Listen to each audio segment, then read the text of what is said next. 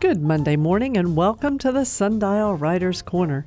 I'm Dory Nutt, one of the producers of this feature that spotlights local writers. Today, we welcome new contributor John Tate, who recalls a hard lesson he learned early in life. Imagine the look of fear on your mother's face as she recognized that her life was in danger because of you. It happened to me when I was 17. In high school, I worked at Winn Dixie Quick Check on Jordan Lane in Huntsville, Alabama. The meat department manager said he had a car for sale. At lunchtime, he drove me to see the 1963 Tempest Le Mans, maroon in color with black on black leather interior. I didn't care why it was there or why he only wanted a $100. My only care was on Friday, which was payday, I was going to own a car. I paid the manager on Friday and he gave me the keys. It was nearly 11 o'clock that night before I left the store. One of my co workers drove me to get the car. He was more experienced, so he drove the car to my house and I followed in his.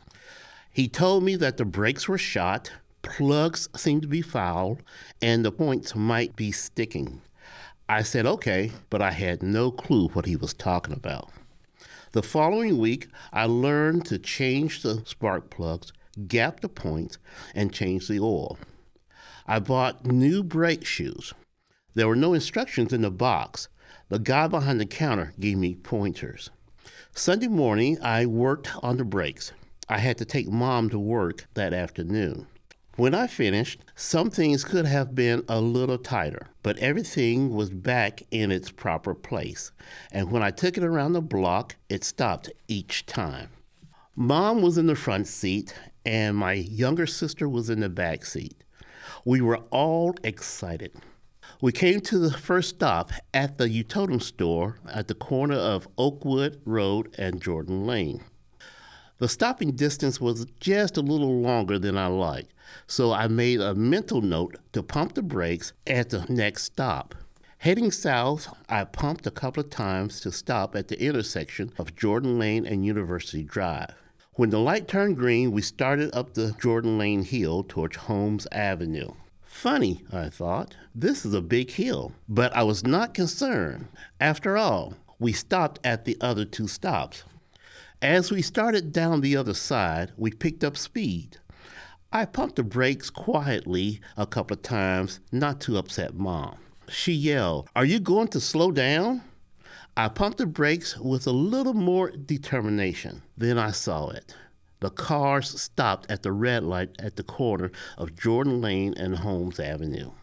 But there was hope. The light turned green, and we were still halfway up the hill oncoming traffic crossed Holmes, but the car in front of us was just sitting there. I looked for an escape. No passing on the left because of oncoming traffic, and no passing on the right because there was a little subcompact with a mom and four kids. I thought I could speed up, get in front of the compact car on my right, and slip by the vehicle at the light. We almost made it. The impact was so loud.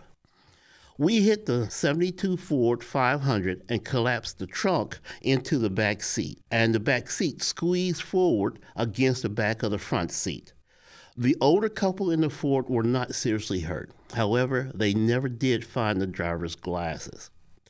The few seconds it took seemed like a lifetime. In the middle of everything, my eyes met Mom's for a brief second. The fear, fright, and awareness that I had put her in such danger were overwhelming. Our car was finally stopped by the telephone pole at the northwest corner of Holmes and Jordan Lane. There were only minor bumps, bruises, and scrapes. No one in either car had to go to the hospital. All of these years later, I hear my mom telling me not to buy the car. And as a defiant 17 year old boy, me telling her it was my $100.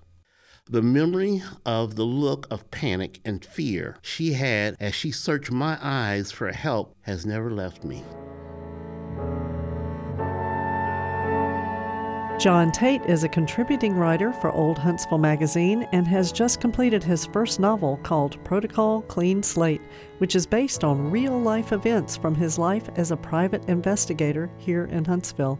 You can hear John's story again, along with all the other stories and poems of our Sundial writers, by going online to WLRH.org and clicking on Sundial under the Programs tab. You can count on a new episode every Monday morning at 9 here on 89.3 Huntsville Public Radio.